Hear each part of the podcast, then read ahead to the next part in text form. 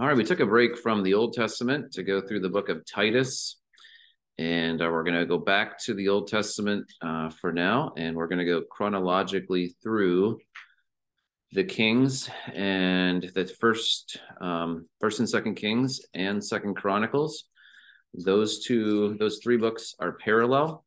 We have already gone through First Chronicles, and we've gone through First and Second Samuel, which is the life of David primarily, and how the kings got established. The kingdom of Israel gets established with kings. And so when we get to 1 Kings, we have a couple chapters in 1 Kings that don't have a parallel in 2 Chronicles. So we said last time when we were looking at Kings and Chronicles that the kings record, 1 and 2 Samuel, 1 and 2 Kings record a lot of the politics of the kings. And the First and Second Chronicles are written much later, looking back and emphasizing the spiritual dimension of the kingdoms of Israel and Judah. And so that likely will play in. So what we're going to do is look at First Kings, and as Second Chronicles informs us, we're going to parallel. So we're going to look at both of them, kind of like the Synoptic Gospels, Matthew, Mark, and Luke record the life of Christ. And so what we're going to do is just walk through. And we got a couple chapters of Kings that are in between the Chronicles. So Chronicles doesn't record what we're going to read today. So this is just in Kings. And when Chronicles does inform us, gives us more details or emphasizes something different than Kings does, we'll mention that as we go through this study. So the challenge of the Old Testament compared to the New is we have a lot of narrative and trying to discern what God's trying to teach us through these stories. Like even today is going to be a challenge. As I read these, I'm like, okay, so what do I do with this? How do I apply this? And so many names, places I'm not going to have, you don't have a map in front of you. And then we're not going to have a lot of time to get a chapter at a time with 50 some verses, 53 verses. We're not going to have a lot of time to do cross-references. So I'll just mention a few things, but we got to keep moving through the passage to try to get an accurate handling of a chapter at a time. That's the plan. Some chapters will be complicated and we'll slow down. Others will just be stories. We'll just take the stories. We won't be able to read likely every word. But so what we're going to look at today is what comes to your mind when you think of Solomon. He is going to ascend the throne in this chapter. But if you were to give us a description, or what comes to your mind when you think of Solomon, what comes to your mind? Wisdom. Everyone that knows Solomon's going to say that. Okay. Yeah. When it comes to David's rule and all that he has had to endure, and we got to put ourselves back in what is recorded about David's life. He's got books. 2 Samuel and 1 Chronicles is mostly his reign. Other than the fall with Bathsheba, what comes to your mind when you think of David's rule? Man after God's own heart. Okay, man after God's own heart. Faithful, okay. Wars, right. He was a warrior king. If you could imagine what David has had to endure, he probably has the most detail of what he's had to endure in the Old Testament. Maybe Moses would be similar and Abraham. But if you think of David, even before he was king, he had to endure being the youngest of seven brothers, being chosen to be king, and the current king didn't like him and grew in his hatred toward him, tried to kill him, sent 3,000 of his best troops constantly on after David to try to take him out. He's got before he becomes king, he has a few wives. One was married to a fool, Abigail, and one is given to him by his enemy, King Saul, in hopes that she will be a hindrance to him, Michal. And what we know of her character is she hasn't been a blessing of a godly wife to him. And then he's got other issues, obviously, with his children and having multiple wives that we know of, 7 or 8. Mm-hmm. And then he's got a divided kingdom at first. He's got 7 years where he's only ruling in Judah while one of Saul's son, Ishbosheth, is ruling in the north. And then he has a commander, Joab, who does kind of his own thing, kind of rogue, doesn't listen a lot to advice and just takes matters in his own hands and is a lot of foolishness. We'll see Joab again today. And then at the end of his reign, he's got a son who wants to take him out and become king after Absalom is destroyed by Joab, who doesn't listen to the king's command. Then there is another guy from Benjamin right after this that tries to take all of Israel away from David and just leave David with Judah. That's 2 Samuel 19 and 20. 19 is Absalom. 20 is a guy named Sheba. And so David's rule has been very scattered, divisive, and yet the wisdom that he has displayed throughout his rule to how he treats Abner when Abner was killed, how he mourned for him, how he deals with his son who is rebellious, Absalom, how he deals here in this chapter. His wisdom is remarkable. To be able to hold a divided kingdom together for 40 years is pretty remarkable, and often doesn't get highlighted. But one commentary I was looking at said that he had endured a lot and had to figure out how to be a strong leader where you're leading people who sometimes didn't want you to lead them. And so this is what, but as he passes off the scene here, he's giving Solomon a unified kingdom as best as David could do. A unified kingdom with a massive amount of money. If you remember the billions of dollars of gold and silver and resources that David had personally saved up for the temple. He has given Solomon also a very peaceful kingdom. All the kingdoms around are paying tribute to David. And if they weren't willing to pay tribute, David went and conquered them. So Solomon's going to inherit a peaceful kingdom and a kingdom that was full. It was completely the bounds that were laid out in Joshua for the kingdom, for the promised land. David had conquered, and Solomon's going to rule at that time. And they're going to start losing that land.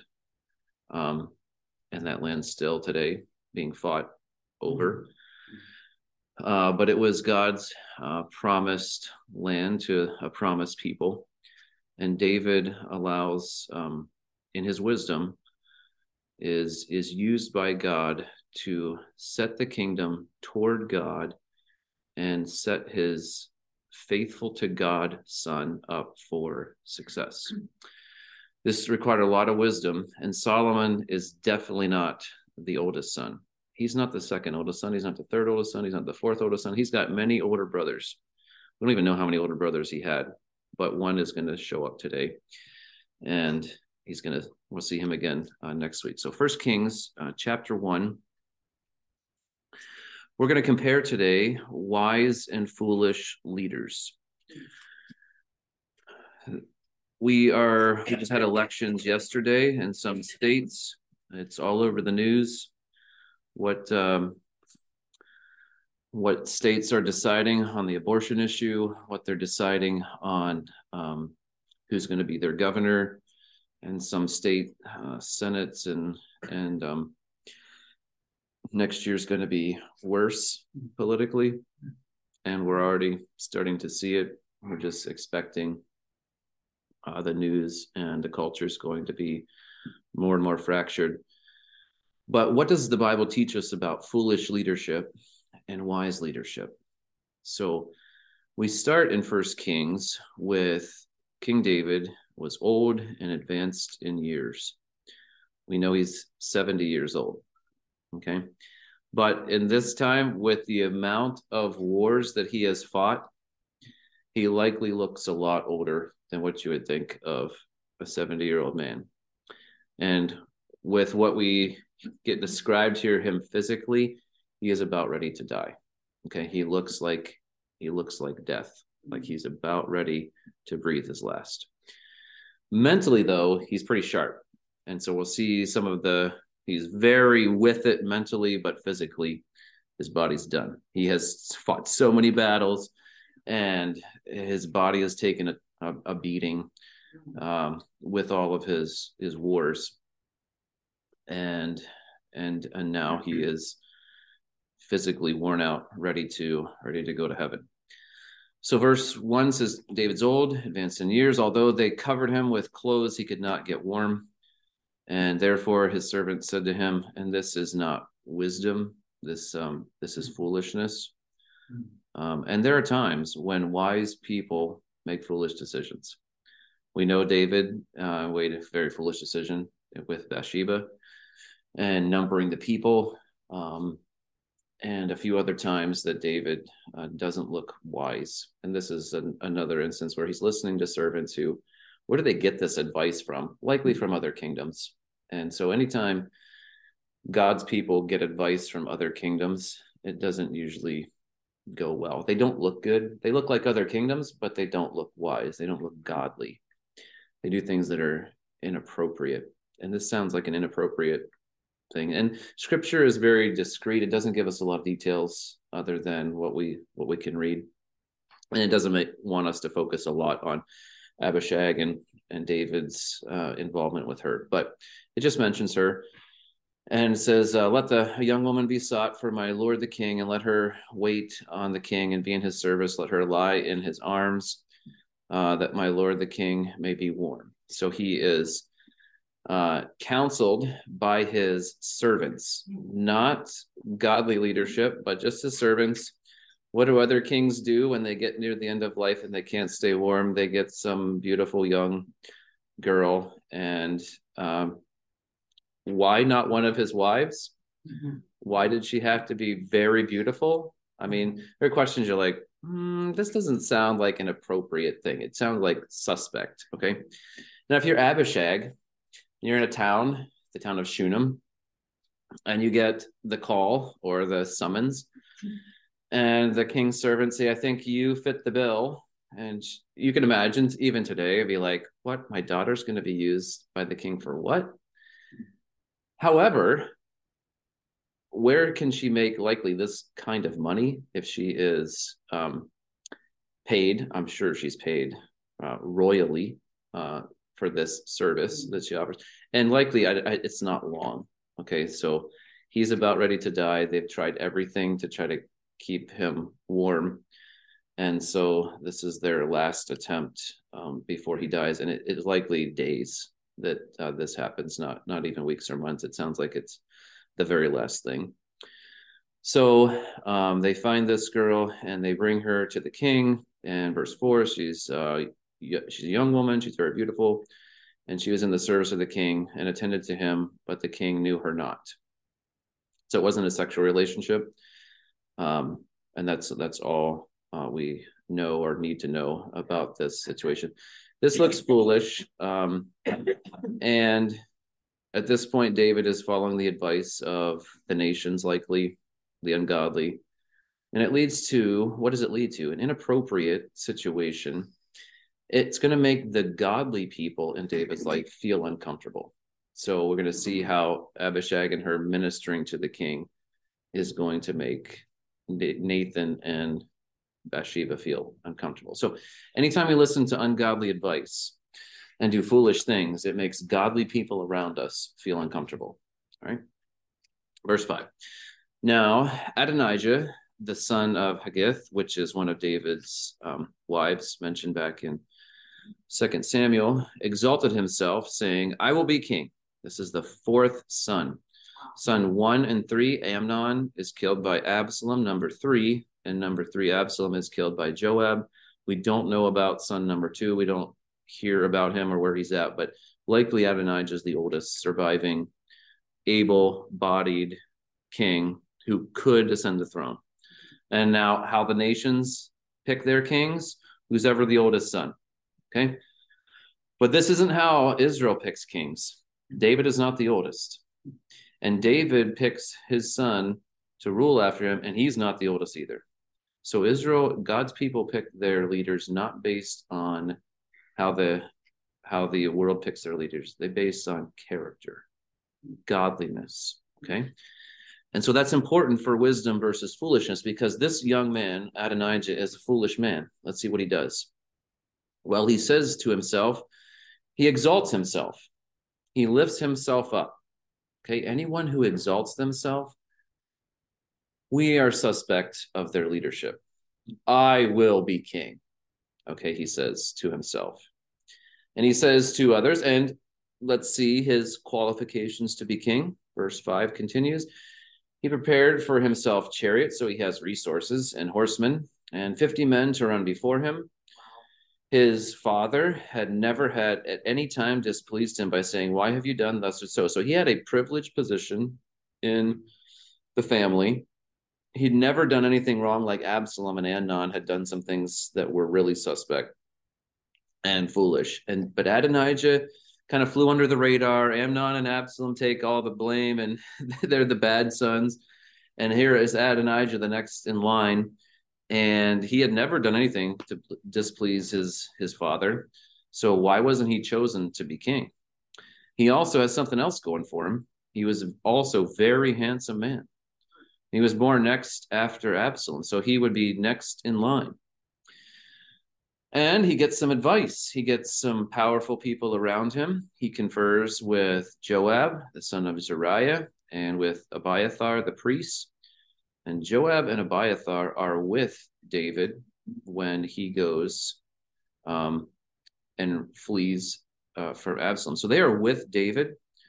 So if Adonijah can get these trusted military leader and spiritual leader on his side, he's thinking, I've got it made.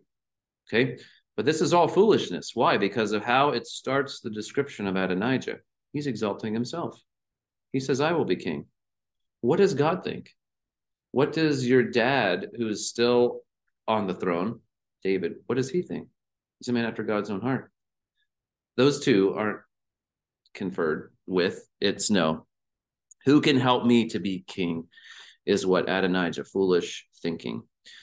So he follows the advice of self. He exalts himself. He says, I will be king. He has a privileged status. He has privileged looks. He has a lot of talent, likely.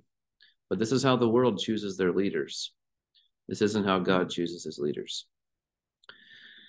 He gets people around him that can help him. 50 guys that run before him. And it says here at the end of verse 7, they followed Adonijah and they helped him. But Zadok the priest and Benaiah the son of Jehoiada, he's the other military leader, and Nathan the prophet, we know him from Bathsheba's story, consistently a godly prophet, and Shimei, also a godly man who helped David when he fled from Absalom, and Ray and David's mighty men were not with Adonijah. Now, why aren't they with Adonijah? Because they already know who's going to be king. David has told them who's going to be king, and it's not Adonijah.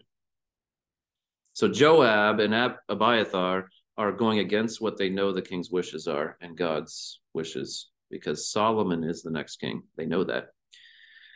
And so what does Adonijah do? He sacrifices sheep, oxen, fattened cattle by the serpent's stone, which is beside En-Rogel. And he invited all his brothers, the king's sons, and all the royal officials of Judah.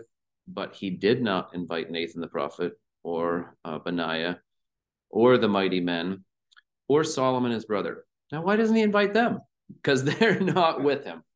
He invites all the other king's sons, all the other political leaders, religious leaders who will go along with this coup attempt to take the throne by self-exaltation. This is foolish leadership, following the advice of self. All right. And the normal way for God's people to choose their leaders is to have godly leaders nominate and affirm with a prophet, God's leader, hearing from God. So God's way of choosing leaders is in accordance with God's word. And we do our best here at church to choose leaders based on godly leaders who nominate and a church that affirms as they follow God's word. And so not self-exaltation. If someone comes to our church and says, I will be the next pastor here. I will be the... What? This isn't how that may work in a company, but it doesn't work in a church, and it doesn't work in a godly kingdom either. Okay, it's foolishness. And it's exposed as foolishness here. Now, what does wise leadership do? So Nathan is a wise leader. He's not invited. He comes and says to Bathsheba, the mother of Solomon, who best to approach David than Solomon's mother, who has Solomon's best interests at mind. She likely also is got David's ear on matters, because David has told her and Nathan that Solomon's going to be the next king. And so Nathan fills in Bathsheba and says, have you not heard that Adonijah, the son of Haggith, has become king? And David, our Lord, does not know it. David is in bed most of the time on his deathbed. Now, therefore, come, let me give you advice that you may save your own life and the life of your son Solomon. Go in at once to King David and say to him, did you not, my lord the king, swear to your servant, saying, Solomon your son shall reign after me, and he shall sit on my throne? Why then is Adonijah king? Then while you are still speaking with the king, I will also come in after you and confirm your words. So Bathsheba does this. It's uncomfortable for her because David has this Abishag there, this young girl. And so Bathsheba goes into the king in his chamber. Now the king was very old, and Abishag the Shunammite was attending to the king. And Bathsheba bows and paid homage to the king. She's showing respect. This is what godly followers do to godly leaders. They show respect. And the king says, what do you desire? And she said to him, my lord, you swore to your servant by the Lord your God, saying, Solomon your son shall reign after me, and he shall sit on my throne. And now, behold, Adonijah is king, although you, my lord the king, do not know it. He has sacrificed oxen. So she gives the news, and then says, this is what he's done to confirm his intent. And he has invited all the sons of the king, Abiathar the priest, and Joab the commander of the army, but Solomon your servant he is not invited. And now, my lord the king, the eyes of all Israel are on you to tell them who shall sit on the throne. So Adonijah makes himself king. It's very temporary. And all of Israel doesn't look to Adonijah and say, okay, well, he's our king, because the king's still alive. David's still alive. So if they don't do something before David dies, Adonijah is going to take the throne, rightfully, because of his age, position, right? And so the whole nation may not know that Solomon's going to be the next king, but they need to know. Okay, they need to know quickly. So this is why this matter is urgent. And now, my lord the king, the eyes of Israel are on you to tell them who's going to sit on the throne.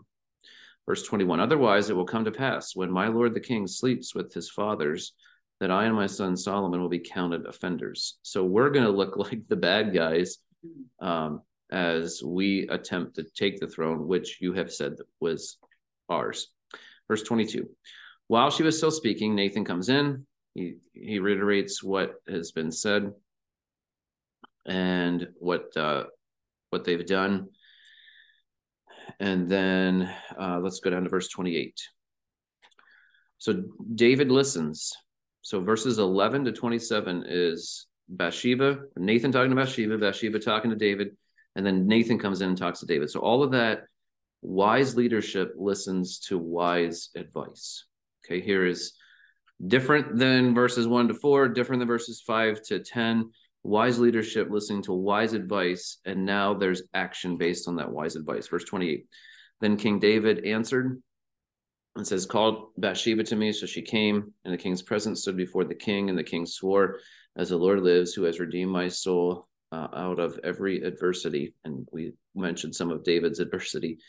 As I swore to you by the Lord, the God of Israel, saying, Solomon your son shall reign after me, and he shall sit on my throne in my place. Even so, I will do this day. So he's going to make Solomon a co-ruler this day. All of Israel's going to know it. And it's not the succession of the throne is not going to be up for debate. It's going to be sealed while the king's still alive. And often they did this in Kings, where if the king was ready to die, he would make sure his chosen son was on the throne, and they would rule together until the king passes. Then the son rules by himself. So Bathsheba bows her with her face to the ground and paid homage to the king and said, "May my lord King David live forever." Obviously, just a nicety because he's dying. He's not going to live forever. Verse 32, King David says, "Call to me Zadok the priest and Nathan the prophet and Benaiah the son of Jehoiada." So he's got the religious leaders, and then he's got the military leader. The new military leader is going to be this guy Benaiah, and going to take over Joab's position. And he calls them. He tells them what to do. Have Solomon sit on my, anoint him publicly, have him ride on my mule, and then have him sit on my throne. Make all this public declaration, and I'm still alive and going to oversee this. Let's look at verse 37. "As the Lord has been with my lord the king, so Benaiah, the military leader, answered the king and said, 'Amen. May the Lord, the God of my lord the king, say so. As the Lord has been with my lord the king, even so may he be with Solomon, and make his throne greater than the throne of my lord King David.'" What a wonderful encouragement that this must have been for David to hear that from a military leader, where Joab, from what we know of him, likely would not have said these kind of things. A more godly leader, even over the military. Verse 38, "So Zadok the priest, Nathan the prophet, Benaiah, son of Jehoiada, and the Cherethites, the Pelethites," those are the mighty men, "went down and had Solomon ride on King David's mule, brought him to Gihon. There Zadok the priest took the horn." All this is public. They anointed Solomon. They blew the trumpet. All the people said, "Long live King Solomon." All the people knew the mighty men. They knew Nathan the prophet. They knew Zadok the priest. They knew Benaiah. All these people were faithful to David, and whatever David said, they did, especially at the end. And with David's mule, with David's throne, all of this confirms to everybody that this is the rightful king. So anyone who claimed to be king, even if it was that day earlier, is not the rightful king, because he didn't have the credentials that Solomon has here. So let's see how the people respond to this. "Long live King Solomon," they say at verse 39. "And then all the people went up after him, playing on pipes and rejoicing with great joy, so that the earth was split by their noise." There was a small group, 50 people, maybe a few more, at Adonijah's coronation. But when it came to this, all of the mighty men and the rightful religious and leaders are here with David's approval, and then all the people go grab their instruments and they join this huge parade, and it's so loud that it gets to Adonijah and his little group of rebels. Let's see how they respond. Verse 41. "Adonijah and all the guests who were with him heard it as they finished their feasting."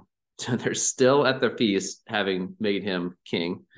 Okay. And they're still finishing up, and they're expecting to take over the kingdom. And they hear this great noise. And when Joab heard the sound of the trumpet, he said, "What does this uproar in the city mean?" Now, Joab's a military guy. Every time he hears a trumpet, he's like, "What? What was that?" While he was still speaking, behold, Jonathan, the son of Abiathar the priest, came in, and Jonathan is mentioned by name as following David as he's fleeing Absalom, and he is sent back to Jerusalem because he's a priest. And so Jonathan is a trusted guy to help save David's life when it comes to Absalom. But here they think that Jonathan's going to give them good news, the son of Abiathar the priest. And Adonijah said, "Come in, for you are a worthy man, and bring good news." Give us some good news here, Jonathan. Jonathan answered Adonijah, "No, it's not good news. For our Lord King David has made Solomon king, And the king has sent with him Zadok the priest, and Nathan the prophet, Benaiah the son of Jehoiada, and the Cherethites and the Pelethites. And they made him ride on the king's mule. And you can see Adonijah's face going from, you're telling us all these people are recognizing me as king? And he's saying, no, that's not what's happening. They're actually recognizing Solomon as king. Well, you can see his face go from cheerful, oh, you're a good man, giving some good news, to, oh, no, we're in trouble. We are now rebels outside of the kingdom. And Zadok the priest and Nathan the prophet, verse 45, have anointed him king at Gihon, and they have gone up from there rejoicing, so that the city is in an uproar. The city's glad. This is the noise that you have heard. They're not noise for you, it's noise for Solomon. Mm-hmm. Solomon sits on the royal throne publicly. Moreover, the king's servants came to congratulate our Lord King David, saying, may your God make the name of Solomon more famous than yours, and make his throne greater than your throne. And the king bowed himself on his bed. This bowing is different than the homage that Bathsheba gives. This word means bowing to worship. So this word is also mentioned in when Jacob bows his head on his bed before he dies and he blesses his sons. He bows his head, like David's laying in bed likely, and he gets up in a bowing to God position. So he is praying on his bed. And when David hears that this succession has gone well, that he worships God here on his bed, musters enough strength to do that. So he bows himself in worship to God on his bed. And the king also said in this short prayer, blessed be the Lord, the God of Israel, who has granted someone to sit on my throne this day, my own eyes seeing it. So his mind is there. He's done what is right. He's done what was wise to preserve the kingdom and to pass it on to the faithful, to God's son. Verse 49, then all the guests of Adonijah trembled and rose, and each went his own way. When everyone goes their own way, that's not a sign of unity. That's a sign of defeat, okay? And here Adonijah was defeated. And how does he look at Solomon? He fears Solomon. So he arose and went and took hold of the horns of the altar. This is a desperate attempt to try to spare his life, because he knows, I just tried to take the kingdom that wasn't mine, and I deserve to die. Verse 51, then it was told Solomon, behold, Adonijah fears King Solomon. Behold, he has laid hold of the horns of the altar, saying, let King Solomon swear to me first that he will not put his servant to death with the sword. So spare my life. And Solomon said, if he will show himself a worthy man, not one of the hairs of his head shall fall to the earth, but if wickedness is found in him, he shall die. If he's going to keep this foolish behavior up, he's going to die. If he's going to submit to God's leader, which is Solomon, I'll let him live. This is a younger brother to an older brother, okay? But this is what is required. You can't have a kingdom that you're going to have people unfaithful to you at the start of it. Verse 53, so King Solomon sent, and they brought him down from the altar, and he came, paid homage to King Solomon, and Solomon said to him, go to your house. Okay, and that's how chapter 1 ends, and David's going to pass away at the beginning of chapter 2. So wise leadership. What do we see about wise leadership here? Verses 11 to 27, they listen to advice from respected, godly, wise leaders. They follow that advice, verses 28 to 39. Then it results in verses 40 to 53, God's choice of his people's next king is followed. The people recognize that. And then foolish leadership fears and has to submit to wise leadership. So what does this have to do with us today? Psalm 1 reminds us that the man is blessed who doesn't listen to the counsel of the ungodly, nor stand in the way of sinners, nor sit in the seat of scoffers. So ungodly counsel sometimes, and according to this passage, comes from our own hearts. Adonijah's own heart said, I will be king. I will exalt myself. I don't care what God said. I don't care what God's people said. I'm going to do it my own way. He kept company with sinners. Eventually, he probably in that feasting sat in the seat of scoffers. He wasn't blessed. But he delights in the law of the Lord. What does God say in his word? Who did God want to rule? He wanted Solomon to rule. Solomon's going to seek God at the beginning of his kingdom. He is a man who loves God's word, loves God, and is going to meditate on God's word day and night. So what do we see for us today in Psalm 2? It tells us of foolish leaders of the earth gathering against the Lord and against his anointed. The foolish leaders of this earth think they don't have to serve God. They won't give an account to God, and we're going to throw off God's rule. We do not have to submit to God's son. And the end of Psalm 2 says, you better kiss the son, lest he be angry, and you perish in the way, for his wrath is quickly kindled. But blessed is the man who takes refuge in him. So we learn to not follow the foolish leaders of this earth. It doesn't matter how much power they have. It doesn't matter how good looking they are, how much they want to exalt themselves. If they're not following God and not following Jesus, we don't want to follow them. Now, there are Christians today in Russia, North Korea, Cuba, China, that cannot follow their political leaders. They cannot go along with the people like Adonijah and worse. But they're in those kingdoms. So what do? They look past their leaders to the God who is going to rule heaven and earth, is ruling heaven and earth. They worship Jesus. They bow and worship him. One day, in faith, we know that all the foolish leaders will have to submit to the wise leadership of the Lord Jesus Christ. We have the book of Revelation. May we as his church today be found joyfully following him according to his word.